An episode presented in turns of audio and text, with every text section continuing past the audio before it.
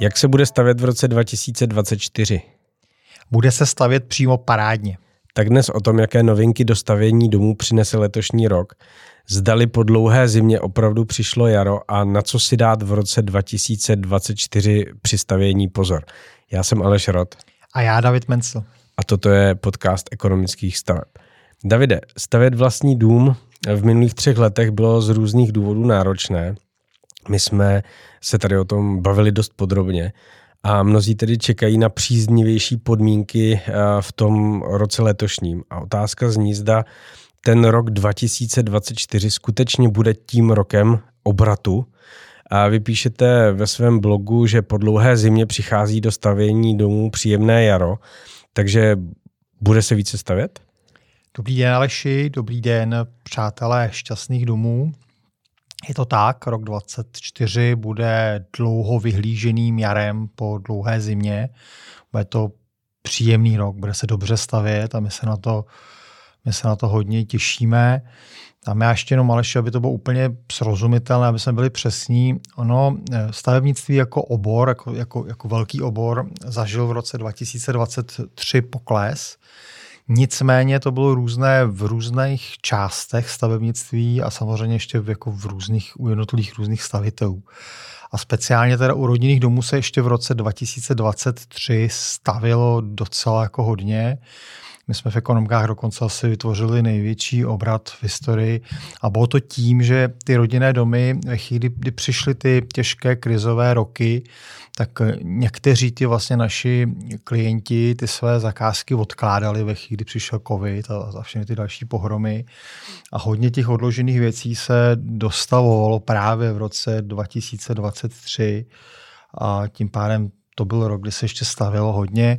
Co už v podstatě bylo ale zamrzlé, to byly vlastně začátky jako nových staveb. Tam, tam mnoho vlastně lidí eh, čekalo, čekalo na příznivější podmínky, na jistější dobu, na nižší úrokové sazby a pro všechny ty vlastně, kteří, kteří vyčkávali, tak eh, ten rok 2024 bude, bude dobrým rokem. A už se to vlastně děje, já už to dneska jako vidím, přichází k nám velké množství vlastně jako nových klientů, hodně staveb vlastně se připravuje na rychlý vlastně začátek eh, během jara. A je to zajímavé, že, že my stojíme v Česku, v Polsku a Slovensku. Je zajímavé, že tohle vlastně, tato fáze jara, tak se objevila v Česku v Polsku, ale ještě se neděje na Slovensku. Na Slovensku zřejmě dané jejich jako místní aktuální politickou situací a e, poměrně velkou nespokojeností velké části národa, tak tam jsme ještě ve fázi zimy a to, to jaro vyhlížíme, ale v Česku a v Polsku už, už se dostáváme do velmi jako příjemného období. Možná to jsou právě ti Slováci, kteří vám tady dělají ten nárůst v Čechách a v, i v Polsku, že? Protože tam ta zima eh, bohužel vypadá, že bude i přes uh, kalendářní jaro a léto, podle toho aktuálního vývoje. Nicméně, jak ten eh, proces vypadá, proces toho nárůstu? Mají ti lidé vybráno a přijdou obrazno řečeno, obrazně řečeno se smlouvou, už párkrát jsme řešili, že mnozí znají katalogy na spaměť a skutečně pročítali dlouhou dobu předtím, než k vám přišli na schůzku. A nebo se přichází poradit, což bude eh, věc, kterou budeme řešit s Michalem. No je to tak, je to vlastně, je to, je to velikánská změna, které, eh, které já jsem vlastně jako nerozuměl. Ono vlastně celý ten loňský rok to bylo tak, že se dělo hodně jako schůzek, jako s klienty jsme se scházeli, s klienty jsme se jako připravovali dlouho, nikam jsme nespěchali, to znamená na, na, každý ten, na každou tu uzavřenou objednávku jsme se vlastně s klientem jako viděli, viděli několikrát. A najednou vlastně od začátku, ještě takhle v prosinci to ještě takhle bylo. A najednou v lednu Aleši vlastně změna, na kterou opravdu jsme neuměli dlouho vysvětlit, tak když vypnete jako vypínač, a, a v lednu najednou se prostě úplně změnila ta dynamika, jako, by začali přicházet jako jiní lidé na ty schůzky a přichází k nám vlastně klienti, kteří přesně ví, co chtějí, kteří říkají, my tři roky vás sledujeme, sledujeme blogy, v podstatě sledujeme podcast, všechno víme, víme, co chceme a chceme co nejrychleji vlastně začít. To znamená Nezdržujte. Úplně, no jo, jo, opravdu. A to, to, já jsem jako rozuměl tím, já jsem rozuměl té situace v roce 2023, rozuměl jsem tomu, že se těch schůzek jako dělo více, bylo to pro mě naprosto vlastně přirozené. A, a vlastně nás najednou v lednu ta změna jako překvapila a, a, a ta, dynamika je opravdu velká. To znamená, jako přichází klienti, kteří chtějí opravdu rychle v podstatě jako začít stavět a kteří dlouho to své rozhodnutí odkládali, jsou na to velmi dobře vlastně připravení. Nemáme jako moc co nového jim říct, protože oni opravdu znají naše, naše podcasty a znají mé blogy úplně detailně, znají katalog a web tak my už, ne, my už nic dalšího vlastně nemáme jako v rukávu, co bychom jim řekli a, a vlastně se teda jako přichází k tomu, že, že se jako rychle vlastně pouštíme do příprav. Řada z nich jako stihla, jak, jak, jak to odkládali, tak někteří z nich stihli našetřit peníze na pozemek nebo dokonce koupili pozemek, to znamená, oni jsou dokonce tak ještě předpřipravenější a, a budou to teda rychlé cesty a, a asi jako rychle, rychle se dostáváme do stavby. Eh, možná pro posluchače, který neslyší každý náš díl a kteří teďka vstupují do té fázy hm, hledání bydlení a pátrání podobně a mají pocit, že že, že ty média přehanila, protože to vypadá jako všechno relativně dobře, tak uh, můžeme stručně vysvětlit, čím byly ty předchozí roky pro stavebníky tak složité. Proč to, jsme to tady na začátku přirovnávali k dlouhé zimě? Protože oni možná jako neví, co mhm, se dělo. Rozumím, Aleši, a ještě řeknu jako složité. Složité bych, to bych ani jako nepoužil. Složité, jako to, to, že jako stavitel řešíte složité věci, to vlastně k tomu oboru patří. Stavitelé jsou jako zvyklí prostě řešit složitosti. To, to, to vlastně patří k té výbavě každého stavitele. Každý, každý z nás jsme takovým jako krizovým manažerem. A to, co vlastně se dělo, ale ty poslední tři roky nebo, nebo, nebo tři a půl roku, to už nebyla složitost, to už prostě bylo na hranici toho, kdy jsme několikrát přemýšleli, že ten obor se vlastně jako úplně, úplně zastaví. Můj kolega nazývá tu dobu, prošli jsme si jako peklem. No. A když to vysvětlím stručně, protože ta doba je za námi a ne, ne, nechci se dívat spíš dopředu než dozadu, ale aby, aby tedy rozuměli naši posluchači, tak eh, Představte si vlastně takové jako základní členění. Jsou dva typy vlastně stavitelů podle toho, jak vlastně zajišťují svoji kapacitu. Někteří, jsou to obvykle ty menší stavitelé, ty nejprve vlastně obchodují, prodávají domy a podle toho vlastně, kde ty domy obchodují, kde mají své klienty, tak později vlastně hledají svoji kapacitu, jak, jak ty domy postaví. Tak tenhle ten vlastně, tahle ta skupina stavitelů, ty, ty musím říct, že byly opravdu úplně v, jako v totálním pekle, protože schánět vlastně v těch, těch posledních dvou letech jako volnou kapacitu bylo nemožné. To znamená, mnoho vlastně z těch, co nejprve prodávají a později až zajišťují kapacitu, tak mnoho z nich vlastně vybralo zálohy a, zavřeli krám. A nebo někteří tedy nezavřeli krám, ale jednoduše v podstatě zvýšili ceny svých domů prostě o 100%. No, já, já, já, znám jako, já znám situace, kde domy, které měly stát 4 miliony, nakonec jako stály 8, což, což je opravdu katastrofa. To znamená, ten, kdo neměl své kapacity, ten na tom byl, řeknu, úplně extrémně špatně.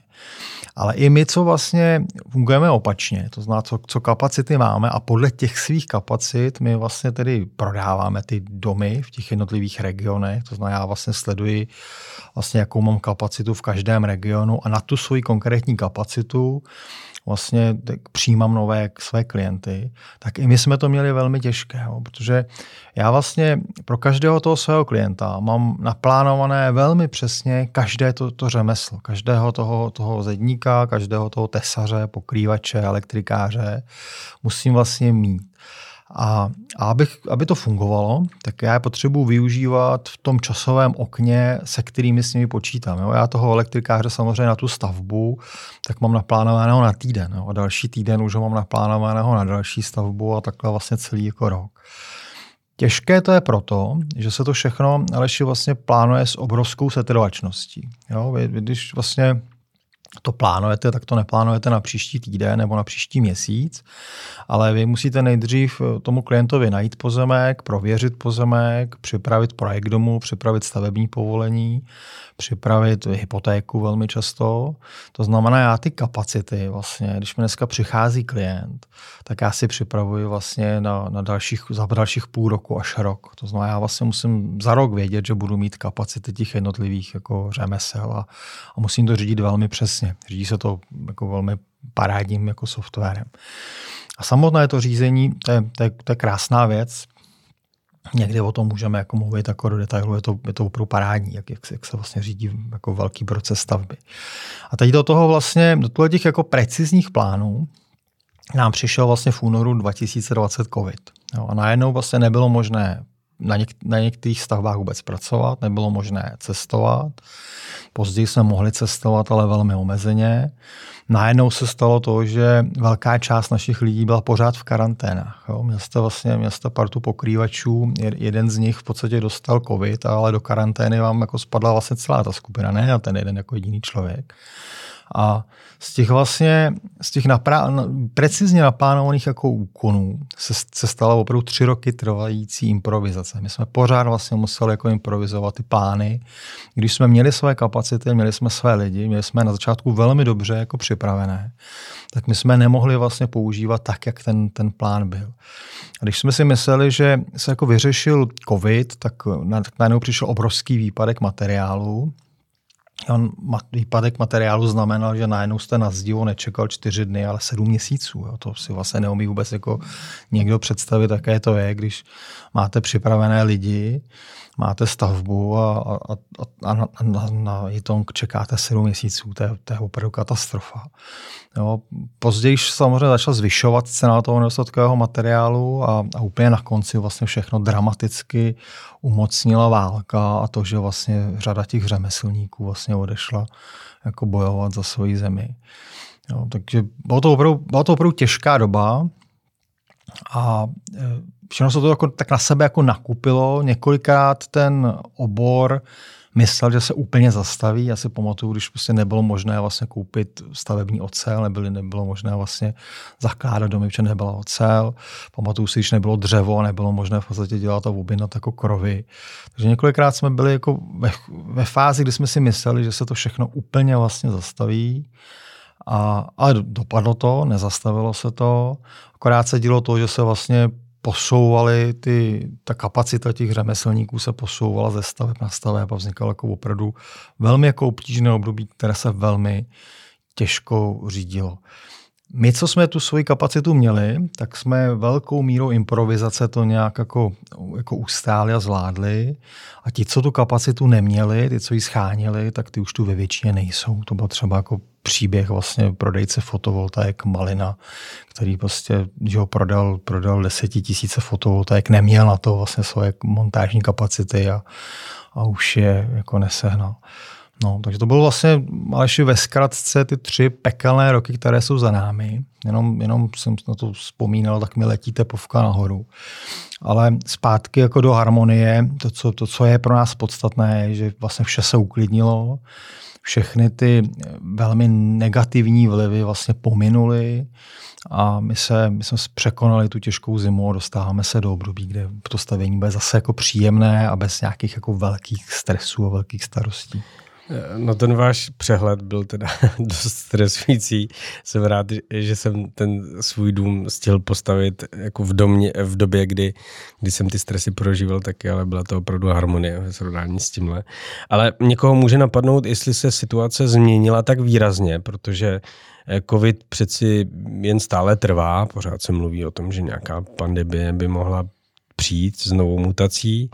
Eh, vypukla válka, vy jste o tom mluvil, je zavřený Suez, eh, válčí se, mm, lodě obplouvají Afriku, mluví se o velkých zdrženích, eh, Státy jsou velmi ochranářské, některé začínají přemýšlet o tom, že by kvotovali export materiálu, aby jim nechyběl na domácích trzích tak skutečně ta situace se uklidnila natolik, že můžeme mluvit až o harmonii, což jste zmínil to slovo. Já ještě odpovím, odpovím a ještě předtím jeden postřeh řeknu, to je pro mě nesmírně jako zajímavé. To stavění bylo jako extrémně těžké a přestože bylo těžké, tak eh, musím říct, že nevedlo k tomu, že radost těch lidí, kteří si postavili dům, by byla menší. Jo, to znamená lidé, kteří ten svůj dům nakonec měli i po té delší cestě, tak, tak z toho domu mají vlastně velikou radost a jsou to šťastné domy, což je pro mě jako důležité. Ona zase bylo, ta těžká doba byla vykoupená tím, že jak výrazně rostla cena nemovitostí, tak tak lidé, kteří postavili v těch předchozích letech dům, tak jejich hodnota toho domu je dneska dvojnásobná, než vlastně oni, oni za ten dům zaplatili a dá se říct, že to byla vlastně cesta, jak obelstít inflaci. A k té vaší otázce, jako jasně, řada těch vlivů trvá, ale my jsme se jako obor stali daleko robustnější, my jsme daleko lépe připraveni. Ono také musíme si to říct jako popravdě, my jsme v tom roce 2020 nebyli připraveni na velké těžkosti. My jsme dlouho žili v, jako v takové, těž, takové snadné době a mysleli jsme si, že bude vždycky snadná. A moc jsme jako nemysleli na zadní vrátka, nikdo. A to je dnes, to je dnes jiné. Já ale navrhu, pojďme jako projít jako jedno to riziko za druhým, na, na střel toho a ukážeme si vlastně, proč je to vlastně teď jiné, než, než, než to bylo třeba před třemi lety. Dobře, souhlasím, tak já jsem prvně zmínil COVID, tak začněme COVIDem. Jaké je riziko, že ovlivní moji stavbu v letošním roce pandemie COVIDu? Reálně velmi malá, to znamená reálně velmi malé riziko. COVID trvá, já ve statistikách eh, dokonce vidím, že někdy v druhé polovině prosince eh, COVID asi kulminoval. My jsme v té době měli 20% nemocných lidí v ekonomkách, což je jako hodně, to je opravdu vysoké procento. Ale v čem je to vlastně jako jiné? Už se vlastně dneska nedostávají lidé do karantény. To znamená, když vlastně z těch, z těch pěti pokrývačů mám jako jednoho nemocného, tak čtyři zůstávají na stavbě. Ty přidají v podstatě pár hodin a, a ten výpadek jako doženou. To znamená, vlastně nepoznáme jako na, na, na rychlosti té práce nepoznáme rozdíl. Zatímco dřív prostě by se dostali všichni do karantény, tak dneska tou vysokou proočkovaností a vysokou mírou promořenosti, to je takové voškové mm. slovo, ale jsme jako hodně promořený, tak eh, covid přestože trvá, tak přestává vlastně jako být podstatným faktorem a a tu vaši případnou stavbu Aleši vlastně neovlivní vůbec nebo jen velmi nepatrně a já řeknu ten maximální vliv, jako když vezmu na délce stavby, tak řeknu maximální vliv dva týdny jako a spíš si myslím, že žádný tedy. Jaké je nebezpečí, že nebude nějaký materiál? Zase velmi, velmi malé, prakticky bych řekl v roce 2024 žádné. Mohou to maximálně nízké jednotky procent pravděpodobnosti.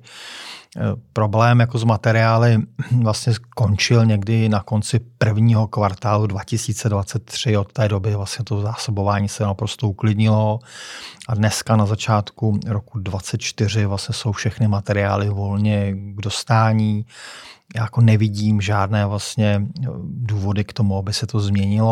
Je to zase Aleši o tom, že jsme se poučili. To znamená, jsme, jsme vlastně všichni jsme předzásobeni. Jo. V ekonomkách máme nakoupené dřevo na, na 150 vlastně vazníkových střech, máme 150 čerpadel tepelných vlastně ve skladě, velkou obchod je předzásobený. To znamená, my jsme se dřív nás zaskočilo to, že jsme na to nebyli nikdo připraven. Dneska jsme připraveni všichni mnohem lépe a zároveň já nevidím vlastně jako žádný jako velký důvod, proč by měl k nějakému jako výpadku dojít.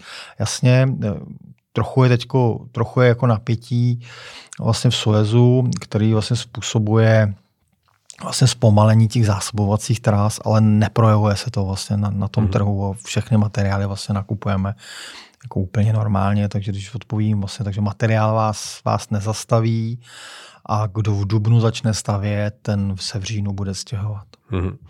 Jaké nebezpečí, že budou scházet pracovníci? No to je, to je vlastně problém, který tady trvá už, už jako, jako mnoho let. No, vlastně e, v oboru je oficiální číslo, že chybí 60 tisíc pracovníků. Ono jich ve skutečnosti chybí mnohem více, chybí jich někde kolem 300 až 350 tisíc. Pokud bychom z toho trhu vlastně vymítili všechny vlastně lidi, kteří tady nemají pracovní povolení. Kdyby vlastně tady opravdu nebyla práce na černo, tak ta díra, která tady bude chybět, bude mnohem jako větší. Je to velký systémový problém, který naše země v sebou táhne už 15 hmm. let a, a bude, jako bude se muset vlastně řešit. To znamená, jednou nás to bude jako bolet. Je to ale tak, že každý rok vlastně mnohem jako více těch zkušených řemeslníků odejde do důchodu, než jich jako nových vlastně z těch učilišť přijde. A, a já jsem tím, kdo jako celý rok chodí a přesvědčuje v podstatě jednotlivé lidi, nechoď ještě do důchodu, důchod tě nebude bavit. Hmm. Jo. Svojí maminku účetní takhle přemlouvám v podstatě už jako mnoho hmm. let. Jako, a, a, každé dobré řemeslo, tak jim všem jako říkám, že důchod je nuda, co by na důchod dělal. A, ať, ať pracují, protože budou se těžko jako nahrazovat novými lidmi, ta díra bude pořád větší. Ale když se na to Aleši díváme optikou těch jako nejbližších dvou let, tak teď prostě dva roky nebudou vlastně zásadně scházet prostě kvalitní pracovníci. Dva roky ta situace bude lepší, právě protože tato obecná situace v tom oboru je utlumená, to znamená, ne, nemáme vlastně jako přehřátou tu, tu linku pracovní síly. O nějaké roky později, třeba za tři, za čtyři roky, si myslím, že se nám tenhle ten problém vrátí, až budeme až budeme spolu točit za tři roky, tak možná, že tady budu kňučet u podcastu, že, že chybí kvalitní lidi. Ale teď, teď to problém nebude. Alež. Eh, velmi složité téma je válka na Ukrajině, respektive eh, ruská agrese na Ukrajinu. Eh, všichni pomáháme, fandíme Ukrajině, přejeme si, aby válka skončila z rozhodnutí Ukrajiny, ne, takže by nezúčastněné státy dotlačily Ukrajinu k tomu, ať se vzdá, protože už je to nudí. Ale Eh, pokud by nastal ten eh, konec a válka skončila, eh, co se stane na trhu práce a materiálu, když se to stane. Dovysvětlím, mluvili jsme o těch Ukrajincích, kteří bojují, o těch, kteří nebojují z různých důvodů, ale jsou připraveni vrátit se zpátky a podílet se na obnově Ukrajině. Bude tam velká poptávka po stavebních materiálech, po stavebních pracech. Promítne se to? Promítne se to Aleši určitě. Já za sebe řeknu, že nic jiného než vítězství Ukrajiny není pro nás v podstatě jako, jako možné. My hmm. prostě nemůžeme dopustit nic jiného než jako naprosto jako vítězství Ukrajiny.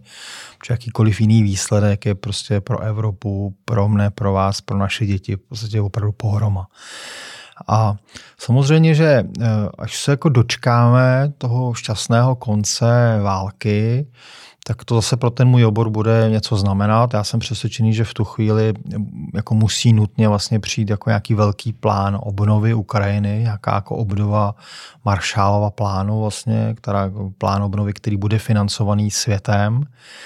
A projeví se to vlastně, trochu se to projeví v Evropě nedostatkem materiálu, který myslím, že se, že se jako srovná po nějaké době, prostě se tady, tady jsou ještě nějaké kapacity, jak materiál vyrábět a hodně materiálu sebe vyrábět přímo na Ukrajině. Ale nějaký jako malý nedostatek materiálu se, se objeví a zase bude v tu chvíli důležité, prostě, aby jsme měli postavené ty sklady, aby jsme byli před zásobení, aby jsme prostě dokázali takové nějaké několika měsíční výkyvy vlastně pokrývat. A na to my už se Aleši dneska vlastně připravujeme. A, ale hodně se to také projeví nedostatkem vlastně kvalitní pracovní síly, protože prostě ve chvíli se bude Ukrajina obnovovat, tak to řemeslo tam dobře zaplatíte. Abyste je tam měl, tak to řemeslo tam dobře zaplatíte a, a chtějí to řemeslo dobře zaplatíte na Ukrajině a už dneska to řemeslo je velmi nedostatkové vlastně v celé Evropě, to není jenom v mhm. Česku. Jo? Ten, ten, ten dobrý řemeslník chybí v Británii, v Polsku, v Německu. Jo? To dobré řemeslo vlastně chybí všude. V Portugalsku, jsem říkal si minule, staví kluci z Afriky, jsem si teď mm. toho všimnul. Jo? A už přemýšlím, jestli by se jim nechtělo v podstatě stavět klukům z Afriky. Staví dobře, teda musím mimo jiný říct, jestli by se jim nechtěl stavět taky třeba v Čechách. Ale bude se muset na zkoušku pozvat někdy v létě, teď v zimě bych je se vozit nechtěl určitě. A že až vlastně dojde k tomu, že, budeme, že, že se bude vlastně Ukrajina jako obnovovat, tak, tak tady se vlastně tak ta krize té pracovní síly projeví ještě více. A povede to samozřejmě k tomu, že ještě, ještě více výrazně naroste cena práce, kvalitního řemesla a ta nárůst ceny práce kvalitního řemesla povede vlastně k nárůstu ceny již postavených domů. To znamená, ale my, co máme nějaké nemovitosti, tak ty nemovitosti se zase ještě zase více zhodnotí. Další téma, které jsem si tady poznamenal, je stabilita cen. Eh, v roce 2022, a také jsme tady o tom mluvili, se ceny měnily každý týden, respektive někdy i v rámci jednoho dne. Eh, nabídka, co platila ráno, už neplatila no. večer. Jak hodně se budou ceny měnit letos? No, bylo to, měnit se nebudu, jenom řeknu, bylo to okolo období, kdy jste opravdu prostě objednával, objednával tunu železa, nějaké karysítě a, a oni vám prostě řekli, ta cena platí teď a za tři hodiny už bude jako jiná. No. Takže opravdu to se, to se vážně jako žilo těžko. Nicméně to naprosto pominulo. Poslední jako velký jako cenový skok jako nastal na konci ledna 2023. Někdy od února 2023 jsou ceny víceméně jako stabilní. My v ekonomkách opět jedeme v režimu garance pevné ceny. To znamená, dokážeme naprosto garantovat dodržení vlastně pevné ceny domů.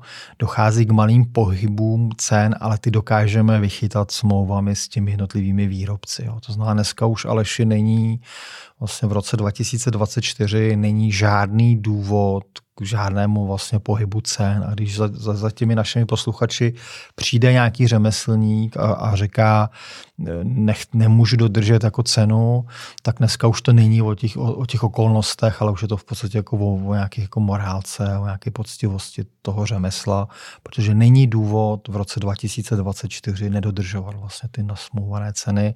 Ten obor se v tomhle naprosto vlastně uklidnil. Mm-hmm. No když bychom ten, ten dotaz trošku zobecnili k těm termínům, tak jsou nějaké vlivy, které budou činit stavby pomalejší, na které jsem tady jako nezmínil? Ty, ty, které, ty, které vlastně platí vždycky, to znamená případný brzký nástup zimy, my jsme si zase, ono nebylo, nebylo všechno jenom jako špatné. My jsme v těch minulých letech měli docela jako štěstí na to, že bylo velmi, jako, byl velmi teplý listopad a velmi teplý prosinec. To znamená, pro tu stavařinu ve chvíli máte příznivý listopad a prosinec, tak to nesmírně jako ovlivní vlastně ty roční výsledky, ten roční obrat postavený. Tak samozřejmě může se stát, že všechno bude, všechno bude krásné, ale zase třeba budeme mít jako dřívější nástup zimy, to si, si umím představit. A a může, nestává se to příliš často, ale může přijít nějaké hodně deštivé období prostě během jara léta, který zase může jako mírně ty stavby zpomalit. Ale to, to je vlastně to je běžný život, ale tohle to, to vlastně ke stavařině patří, s tím je třeba vždycky jako počítat, že, že k tomu tím klimatickým podmínkám je třeba mm-hmm. přihlížet, ale není, není žádný jako jiný takový umělý drsný vliv, který by uh, který by jako spožďoval stavby a zase se prostě vracíme do doby, kdy za 6 měsíců vlastně půjde snadno postavit rodinný dům. Mm-hmm. K tomu, k těm klimatickým podmínkám jste mě ještě navedl na jednu otázku a to je otázka počasí. Like má pocit, a samozřejmě hodně kvůli médiím, které si na tom eh, vždycky smlsnou, eh, že jsou extrémní výkyvy počasí a baví, můžeme se tady bavit o klimatické změně a o těch dalších vlivech, ale zkrátka extrémní horké sucho a nejednou velký příval deště, který mi zalije nějakou základovou spáru nebo teplý prosinec a najednou teploty spadnou o 30 stupňů do mínusových. Pozorujete to na datech a stavbách, anebo je to něco, co bylo běžné a skutečně to je spíš jenom takový ten eh, mediální boom, který mě ovlivňuje tu statistickou evidenci a já mám pocit, že, že se to teď děje a dřív se to nedělo. No, dělo se to vždycky, Aleši. Eh, vždycky, se, vždycky prostě se dělo to, že byl třeba extrémně jako teplý prosinec. Já stavím domy téměř 30 let, a takže, takže tyhle ty výkyvy si prostě pamatuju 30 let. Není to prostě jako nic jako neobvyklého. My teď, eh, jakmile dojde k jakémukoliv výkyvu, tak eh, přes ty média si to jako zesílíme a, do, a ženeme se do takové jako těžké paniky. Nicméně jako musím říct, že vlastně přes nějaké jako dlouhé statistické data, jo, to, to je jediné, co má vlastně smysl sledovat, to jsou ty dlouhá statistická data, tak eh, já tam vlastně jako vidím na dlouhých datech vidím, že dneska opravdu v listopadu a v prosinci děláme větší jako obrát, než jsme dělali třeba před 15-20 roky. To znamená, dá se vlastně jako říct, že tam máme mírně teplejší v podstatě ty podzim, než jsme jako měli dřív, ale žádný jako, žádný jako úplně obrovský, znatelný prostě skok tam jako prostě vidět není. Já samozřejmě jako člověk mám ze změny, změnu klimatu tu obavu a uvidíme, kam nás dovedou všechny ty změny, které vlastně se kolem nás teď děje, jestli v našich životech ještě poznáme nějaké zpomalení. Já jsem k tomu malinko skeptický, ale fandím mm. všemu, co v podstatě může pomoct. No. No a další aspekt, bez kterého dům nejde postavit, tak je pozemek. Co hledání a nákup pozemků v roce 2024? No, e, najít jako parádní pozemek už nikdy nebude úplně snadné, ani v roce 2024, ani jako v těch dalších letech.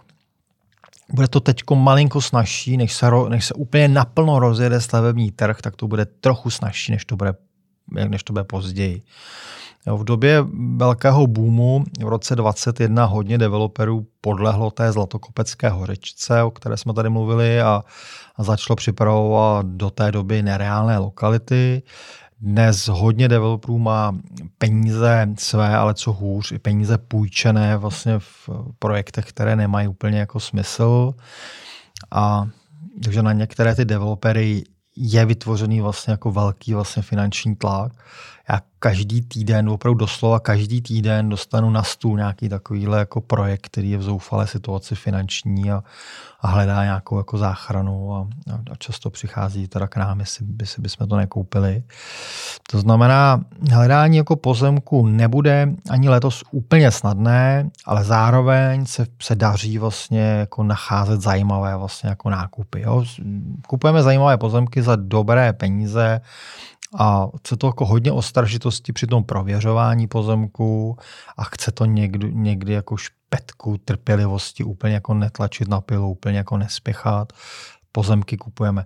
Taková ta doba, já si ještě pamatuju, opravdu před deseti lety jsme prostě šli, koupili, bo, bo, bo, bo pozemku mm. bylo spoustu dobrých pozemků, jo, prostě zasíťovaných, tak ta se jako bojím, ta úplně snadná doba, že už se jako nevrátí a hledání pozemku už vždycky bude vyžadovat nějakou prostě jako vyšší míru dovednosti. Já k tomu hodně vedu své manažery projektů, aby vlastně v tomhle byli, byli velmi prostě jako zdatní a aby uměli pomoct, protože si myslím, že to, že to je potřebná služba vlastně už a už vždycky bude. Mimochodem, blíží se čas na alternativní pozemky 2.0, protože to je téma, na které se mě pořád někdo ptá. Byl to snad první díl náš, nebo jeden z úplně prvních dílů, takže se k němu budeme muset vrátit, protože uh, jako pozemky docházejí a ty alternativní jsou často jako uh, jediná možnost, jak postavit blíž z kosti nějakého města, kde ty lidi by rádi bydleli mám k tomu Aleši nové skvělé myšlenky, tak připravíme rychle, teda připravíme brzo v podstatě díl o alternativních pozemcích. No a k té rychlosti, co rychlost stavebního řízení? Pomůže digitalizace, slibovaná již mnoho let? No někdy jednou, jednou někdy určitě pomůže. Teď na začátku roku 2024 to teda rozhodně ještě jako, jako nebude. Tady nemám jako pozitivní odpověď. Stalo se to, že stavební úřady výrazně zpomalily v době covidu, což se vlastně možná dalo i, i pochopit. Pak znovu výrazně zpomalili v době nějaké té kapacitní špičky v roce 2021 a teď znovu zpomalili v době toho ochlazení a, a vydávání počtu stavebních povolení. To znamená, ono se zdá, Aleši, že stavební řízení v Česku zpomaluje, ať vlastně se děje jakákoliv jako změna. Digitalizace, víte, že je vlastně slíbený vlastně velký portál stavebníka od července vlastně 2024. Ta myšlenka je skvělá, Ono vůbec jako nový stavební zákon byl dělaný proto, aby pomohl těm velkým stavbám, eh, vlastně velkým bytovým domům a ještě větším stavbám. Tam já si myslím, že ten nový stavební zákon zase tak úplně moc jako nepomůže, ale rodinné domy se jednou v Česku výrazně to, ta, ta rychlost stavebního řízení zrychlí. Nejsem úplně si jako jistý, že se opravdu stihne ten portál jako v šestém, sedmém měsíci letošního roku dokončit jsem trochu skeptický, protože ono je to, ono je to velké množství dát, velké množství úřadů, které potřebujete propojit. Reálně si myslím, že, že spíš 2025 jako poznáme nějakou změnu a teď letos nás čeká ještě pomalé stavební řízení a dokonce se trochu bojím, aby nedocházelo chaosu, jo, protože od, my, my od toho července máme běžet v nějakém novém režimu a ve chvíli, kdy tam ty portály nebudou naprogramované, tak tak se možná nebude chvíli vědět, jako jak ty stavební řízení dělat, jestli po starou nebo po novou. Ale jednou nám digitalizace pomůže, když se ptáte, akorát letos to ještě nebude, ale letos ještě budou stavební řízení pomalá, složitá a budeme muset tuhle věc jako odpracovat. Nervy drásající. Um, no a konečně hypotéky. My jsme tady hodně řešili, že vysoké úrokové sazby byly um, asi tím hlavním důvodem, proč mnozí čekali na stavění svého domu. Byť jsme ukazovali, že pohyb o nějaké ty půl procenta nebo i procento byla často jen psychologie a čekat na ní nemělo smysl, protože v té splátce se to projevilo v řádech 100 korun nebo, nebo jednotek tisíců korun. Um, neptám se, zdali půjdou úroky dolů, to je jasné, úroky dolů půjdou a už jdou. Ale jak hodně půjdou a jak moc to ovlivní to stavění v roce 2024? Než se dostanu k úrokům, tak řeknu, že nebyla vlastně překážka hypoték jen v úrokové sazbě. Byť ta úroková sazba měla velkou váhu. My jsme vlastně v Česku měli tu smůlu, že předchozí guvernér České národní banky a, a jeho parta začali realizovat hodně aktivistický přístup. Rozhodli se, že začnou bankám mluvit do produktu a Česká národní banka vlastně v době guvernéra Rusnoka začala zavádět umělá omezení vlastně hypoték. Uměle vlastně Česká národní banka omezila splatnost hypoték z 40 let na 30. Jo? Zatímco ve světě jsou obvykle hypotéky dvougenerační, a tak my vlastně jsme šli úplně proti proudu a, a úplně nesmyslně jsme hypotéky nastavili na 30 let uměle vlastně Česká národní banka vlastně začala omezovat 100% hypotéky na 70% vlastně LTV hypotéky. Přišla vlastně s omezujícím parametrem DTI, DSTI. Jo, byl, to, byl to jako hodně nešťastný eh, přístup. My jsme to v našem podcastu opakovaně říkali. Já dám do poznámek odkaz na nějaký svůj jako blog, kde, kde vysvětluju, proč to vlastně nebylo dobře. To, co se vlastně Aleši teď jako nově děje, že Česká národní banka má vlastně jako nové osazení nového guvernéra a postupně začíná ty parametry vlastně omezující hypotéky rušit. To znamená, zrušila DTI, zrušila DSTI a věřím, že vlastně budou postupně rušit i, i další vlastně omezení. To znamená, Česká národní banka se vrací vlastně k té filozofii, že si má riziko hypotéky řídit ta banka, která hypotéku poskytuje. O tomu tomu já bych vlastně jako úplně zásadně zatleskal, protože když se nám vrací rozum do života, tak, tak jsem do to vždycky rád. A e, Úrokové sazby hypoték, to je zajímavé, vlastně nečekali úplně na, na, na, na tu centrální sazbu. A úrokové sazby hypoték začaly klesat vlastně nějaký jako první pokles vlastně přišel jako v říjnu 2023, byly to, byly to malé změny, jako dál vlastně sazby klesaly prostě v listopadu, v prosinci. A, dál vlastně klesat budou. Stejně tak vlastně Česká národní banka začala vlastně snižovat svoji vlastně sazbu a očekává se, ale to je, to je důležité, očekává se vlastně Česká bankovní asociace, očekává pokles vlastně úrokové sazby ke konci letošního roku na 3,5%. Vlastně, což musím říct, 3,5% na hypotéce, to už je úrok, řeknu, prakticky normální. To je vlastně sazba, s kterou by každý vlastně měl u dlouhodobého úvěru počítat. To znamená, také hypotéky v roce 2024 přestávají být jako překážkou k stavění. Já k hypotékám mám taky spousty dotazů, tak my k tomu budeme muset udělat někdy nějaký, nějaký v podstatě opravdu díl, kde vysvětlíme všechny ty možnosti a hodí se to, protože ono teď bude docházet opravdu k velkým skokovým poklesům jako úroků a, a ty možnosti se budou eh, vlastně otvírat. Banky se budou přetahovat, bude spoustu jako zajímavých a v uvozovkách zajímavých nabídek, tak eh, bude možná obtížné pro někoho se v tom vyznat, tak určitě dáme k tomu nějaký komentář. Připravíme návod. Zatím řeknu, já, to, já, sleduju, já sleduju vlastně cenu peněz. Banka, která poskytuje hypotéku, tak tak vlastně nakupuje, sama nakupuje vlastně peníze a hodnota těch peněz, nebo ta cena těch peněz, která nakupuje, pořád vlastně klesá. A zatím je, musím říct, Aleši, moc hezky vidět, že od listopadu české banky, které poskytují hypotéky, tak zvyšují svoji marži. To znamená, ten jejich pokles vlastně úrokový sazby pro klienta je menší než ten pokles, za kolik oni peníze nakupují. To znamená, zatím mají české banky filozofii navyšujeme marži. Ale já myslím, že v podstatě někdy na konci února tady dojde k, jako k velkému skoku, se tady, se tady rozjede jako velká, velká vlastně válka o klienty. Já mám nějaké zprávy jako z uvnitř bank, tak my v některém z příštích dílů se k hypotékám vrátíme velmi mm-hmm. detailně. A já tady ještě jako jednu, jednu vlastně poznámku, jako velmi zajímavou. Pro mě bylo nesmírně důležité sledovat delikvenci hypoték, jo? protože v minulých jako dvou letech došlo k věci, která je velmi jako, velmi jako nepříznivá, nebezpečná, potenciálně nebezpečná a to je, že došlo k velkému skokovému nárůstu úroků na těch již splácených úvěrech. Jo? To znamená, někdo, kdo měl hypotéku už, už, už nějaké roky, tak najednou mu vlastně při tom ve chvíli mu skončila fixace, tak, tak mu vypočetli nový jako úrok, který byl dvojnásobný nebo dokonce trojnásobný. Jo? A Mnozí jsme se obávali, že by vlastně tenhle ten velký vlastně nárůst úroků mohl dramaticky zvýšit delikvenci vlastně na těch úvěrech. A byli jsme jako zvědaví, jak vlastně tu vyšší zpátku eh, ty, ty, ty mý klienti jako zvládnou.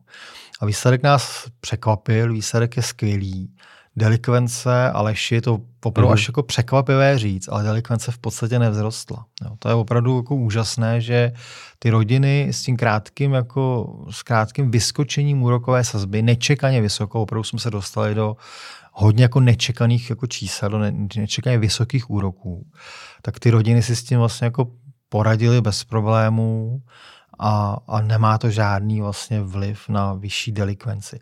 A to je zpráva naprosto zásadní, protože tyhle hypotéky, které prošly tím testem toho, toho velkého nárůstu, to jsou ještě hypotéky, kde Česká národní banka neregulovala vlastně ten produkt. To znamená, to jsou hypotéky, které si řídily sami hmm. banky a ukazuje se znovu, že to řídili jako opravdu skvěle, jo? Že, že vlastně nedostali se do žádného ohrožení a to je pro mě vlastně ten nejpádnější argument, že Česká národní banka se do hypoték jako montovat nemá a, a dám jako do odkazu vlastně svůj blog, kde o tom si můžou naši posluchači přečíst.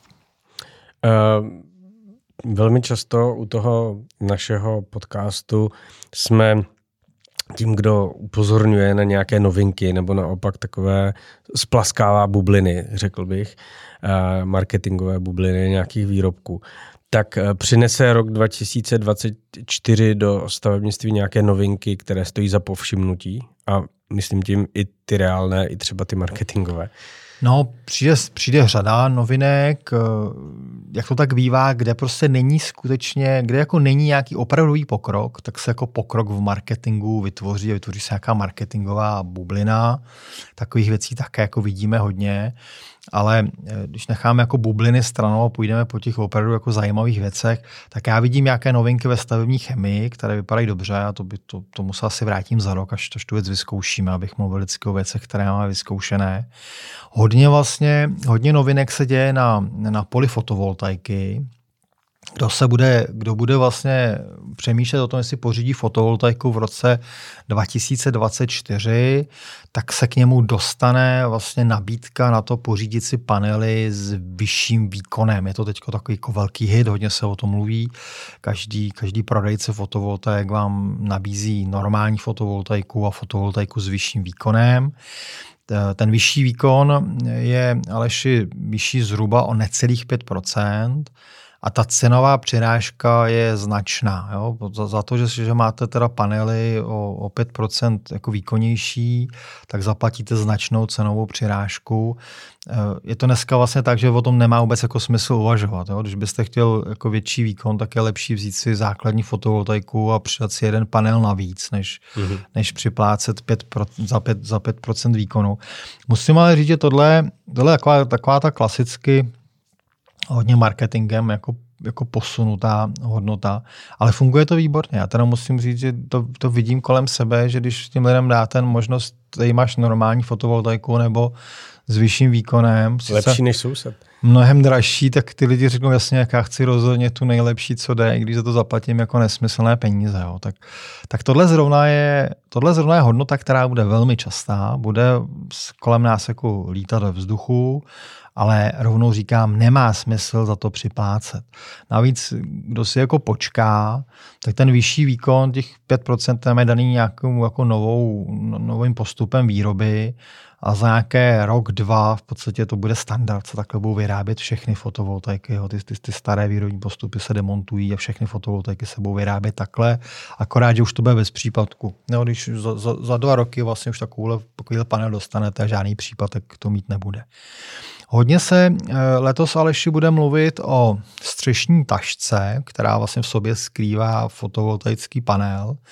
To je moc hezká technologie. My jednou budeme určitě používat, zvláště jako nějakých jako oblastí, jako historicky cených mi ta fotovoltaická taška přijde jako správné řešení. Tam, tam mě panel střeše trochu jako ruší. Ale řeknu zase ještě rok 2024 a 2025 ještě ne. To ještě nebudou jako roky, kdybych tuhle technologii použil, protože zase zatím je ta cenová přirážka příliš vysoká, to zná ta efektivita tam je vlastně špatná a, a spolehlivost naopak velmi nízká. Jo. To znamená, pokud někdo pokud někdo nechcete panel nebo nemůžete mít vlastně klasický panel, potřebujete fotovoltaickou tašku, tak řeknu počkejte dva roky. Ta technologie ještě potřebuje dozrát, jako nebuďte tím, kdo platí tu vysokou cenu za, za jako nízkou spolehlivost. Já jsem k fotovoltaikám ještě řeknu, jsem zachytil dotaz, přišel mi ten dotaz před, před třemi dny vlastně na můj blog. Se mi ptal čtenář na baterie s pevným elektrolitem, že mu nějaký prodejce nabízí. Jo. Tak, milí posluchači, technologie pevného elektrolitu, o tom samozřejmě budete hodně jako číst v médiích, ale není naprosto teď v tuhle chvíli u fotovoltaik reálná. Jo. Pevný elektrolit připravuje Toyota Volkswagen pro svá elektroauta. Někdy v roce od roku 26 se možná začne jako opravdu v autech používat. U auta to bude mít velký smysl, protože tam vlastně ve chvíli, kdy, kdy vlastně vozíte tu těžkou baterii, tak ve chvíli získáte baterii lehčí, menší, tak to, tak to má velkou úsporu. To, že v garáži máte menší, lehčí baterii, žádný jako smysl jako velký nemá, nebude, nebudeme za to chtít platit jako dvojnásobnou cenu za baterii. Takže pokud vám dneska někdo nabízí fotovoltaiku z baterií s pevným elektrolitem, hned volejte policii, protože se vás někdo snaží prostě napálit. Nic takového, když, když se to objevuje, tak nic takového reálně vlastně dneska neexistuje. A k fotovoltaikám ale ještě naposled vlastně, a, a, ale opravdu hodnota, která je obrovská, z které já mám velikánskou radost, tak to je vlastně rok 24 vlastně přináší komunitní sdílení elektřiny. Je to naprosto nový zákon, naprosto zásadní, naprosto velký, skvělý počin, který vláda vlastně připravila. Myslím, že se to schovalo úplně na konci roku. Mám pocit, že, že druhá polovina listopadu. O tom zákonu se bohužel příliš nemluví, právě víc se mluví o, o, o tom, že panel může mít o 5% větší, o větší efektivitu, ale o těch podstatných hodnotách se nemluví. Rozběh vlastně komunitního sdílení elektřiny bude pomalý, protože distributoři na to vůbec nejsou vlastně připraveni a bude jim trvat, než, než předělají elektroměry a než si nastaví dálkové měření. Takže ne, nebude to ze dne na den, bude to mít takový pomalý rozběh. Nicméně je to úplně vlastně zásadní jako počin a, a vlastně funguje to tak, že já si na svém firmním domě vyrobím elektřinu a když ji nespotřebuju v tom svém firmním domě, tak si ji pošlu do svého soukromého domu a pošlu ji svojí mamince a svojí sestře. To znamená, vlastně tu elektřinu, kterou si vyrobím, tak, eh, tak si vlastně budu spotřebovávat a budu moct vlastně jako ještě jako dát někomu vlastně dalšímu. Což to bude naprosto, naprosto zásadní přelom, protože to povede k úplně jako jinému přístupu, k úplně jako jinému přemýšlení. My se vlastně naučíme daleko více, ideálně všechnu energii, kterou vyrobíme, si také spotřebovat. Změníme své návyky, začneme přemýšlet, kdy spotřebováváme elektřinu a, a kdy nespotřebováváme.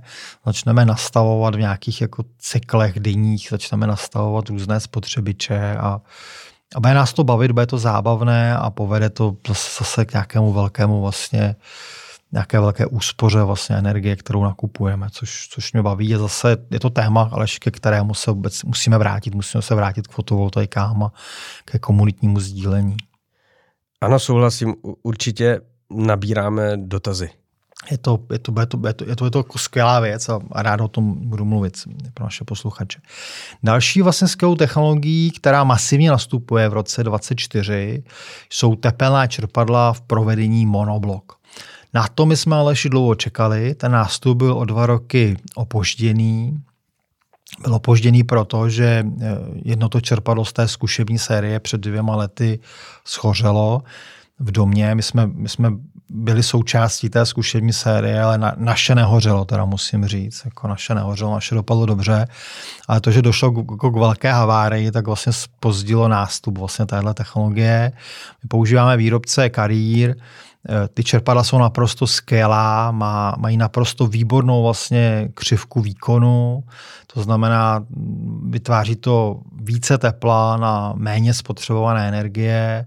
Ty tepelné čerpadla lépe fungují v době, kdy venku hodně mrzne, což teda není tak moc časté, ale, ale i to máme vyzkoušené, že funguje.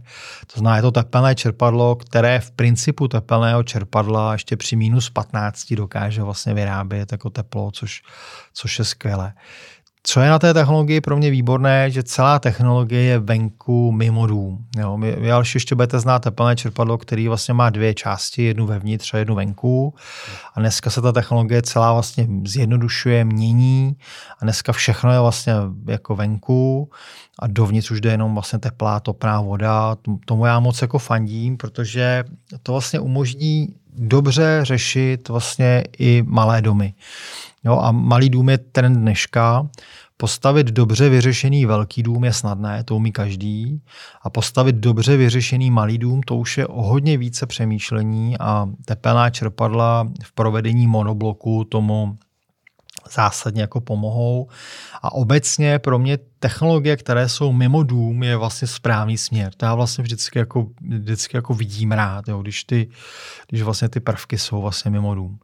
Na to v roce 2024 navazuje i trend baterií fotovoltaik mimo dům. To je pro mne velmi jako důležité požární a zdravotní hledisko. Jo, dneska vidíte, občas vidíte nějakou zprávu, že někomu chytla fotovoltaika a baterie tak eh, já jsem vlastně, tak jak vlastně tepelné čerpadlo je mimo dům v elegantní skřínce, tak stejně tak baterie jsou mimo dům v elegantní skřínce.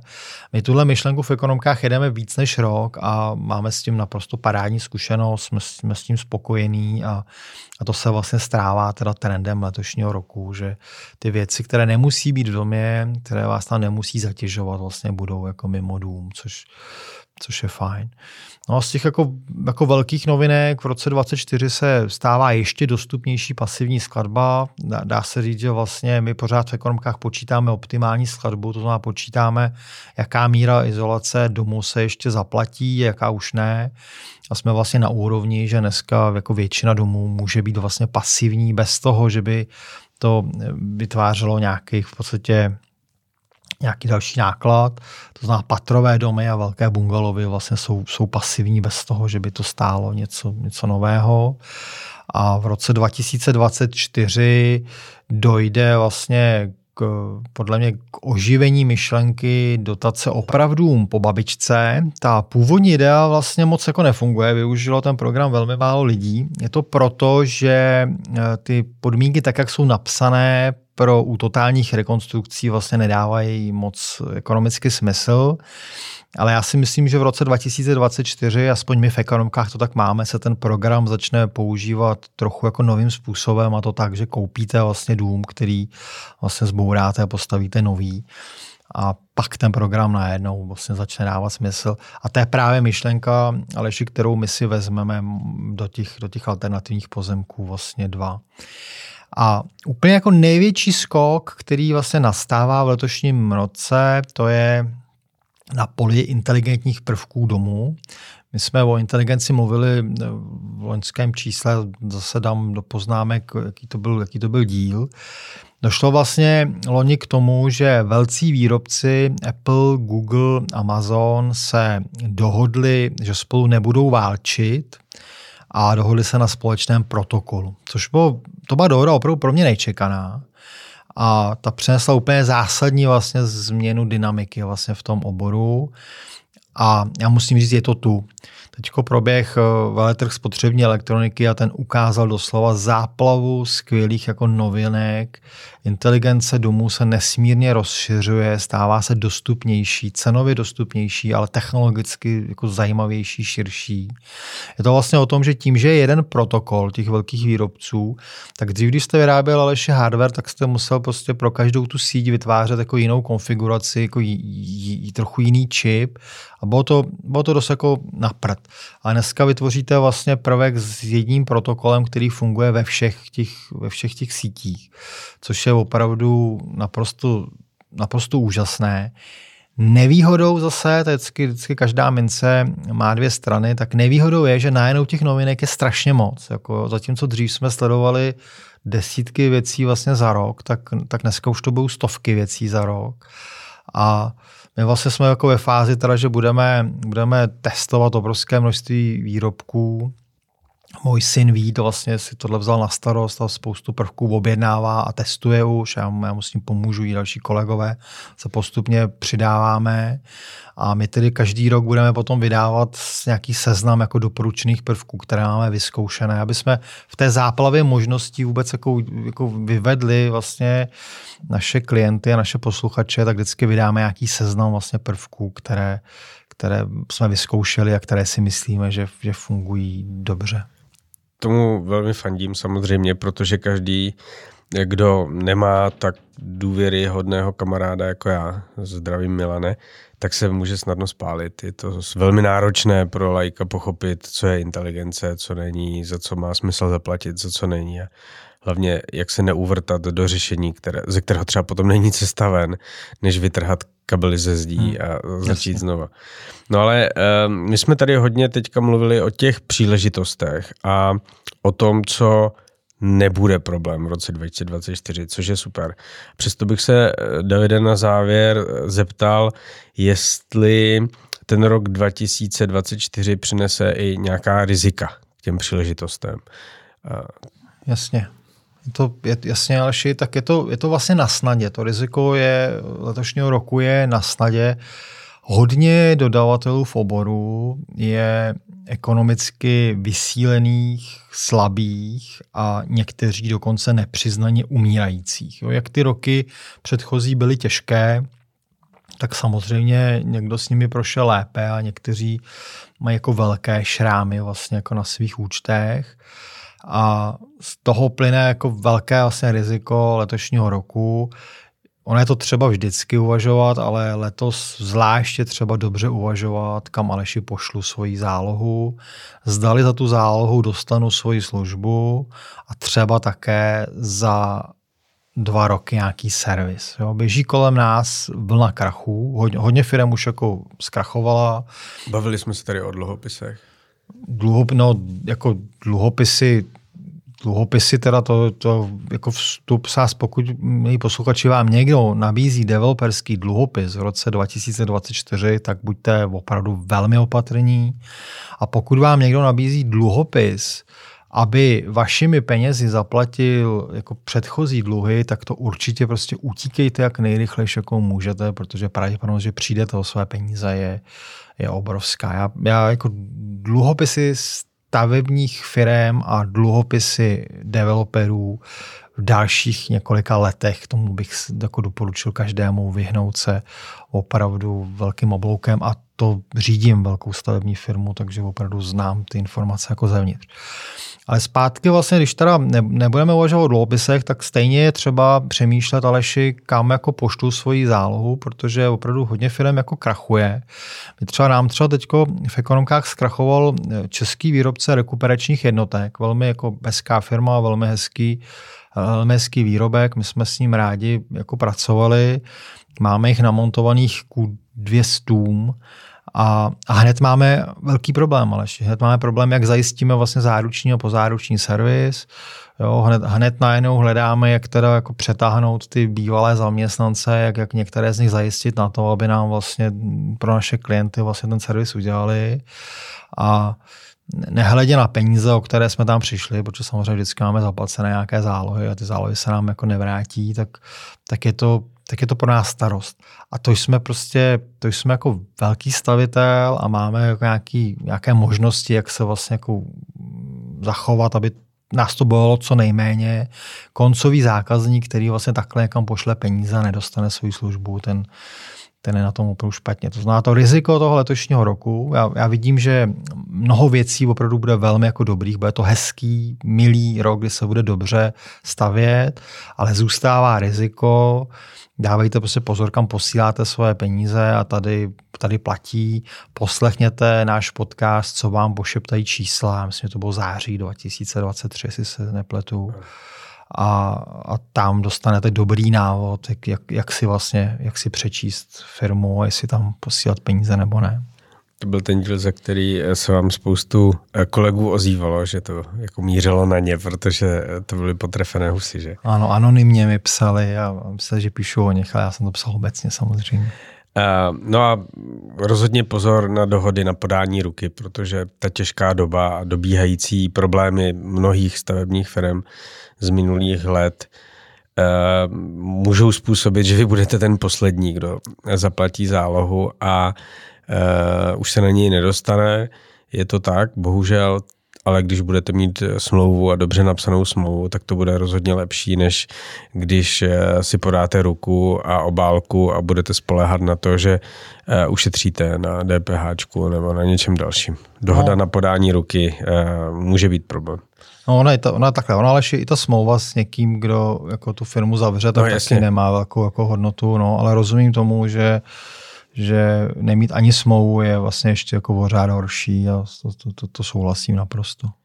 No pojďme rekapitulovat. Eh, říkali jsme si v celku pozitivně a na ty pozitivní zprávy tak trošku všichni jako čekáme, nebo jsme dlouho čekali, tak rok 2024 by měl být rokem návratu ke stavení bez velkých mimořádných překážek, tedy k předvídatelnému stavění eh, se spoustou malých překážek, nervů a a e, nelehkostí, ale e, které je možné zvládnout. Nebude to tak, že se tam budou objevovat takové ty nečekané bariéry, které budou představovat měsíční spoždění a desítky na listovky procent nárůstu cen a tak dále. E, s těmihle běžnými problémy u staveb a běžnými výzvami staveb nám pomůže určitě podcast, který natáčíme právě kvůli tomu.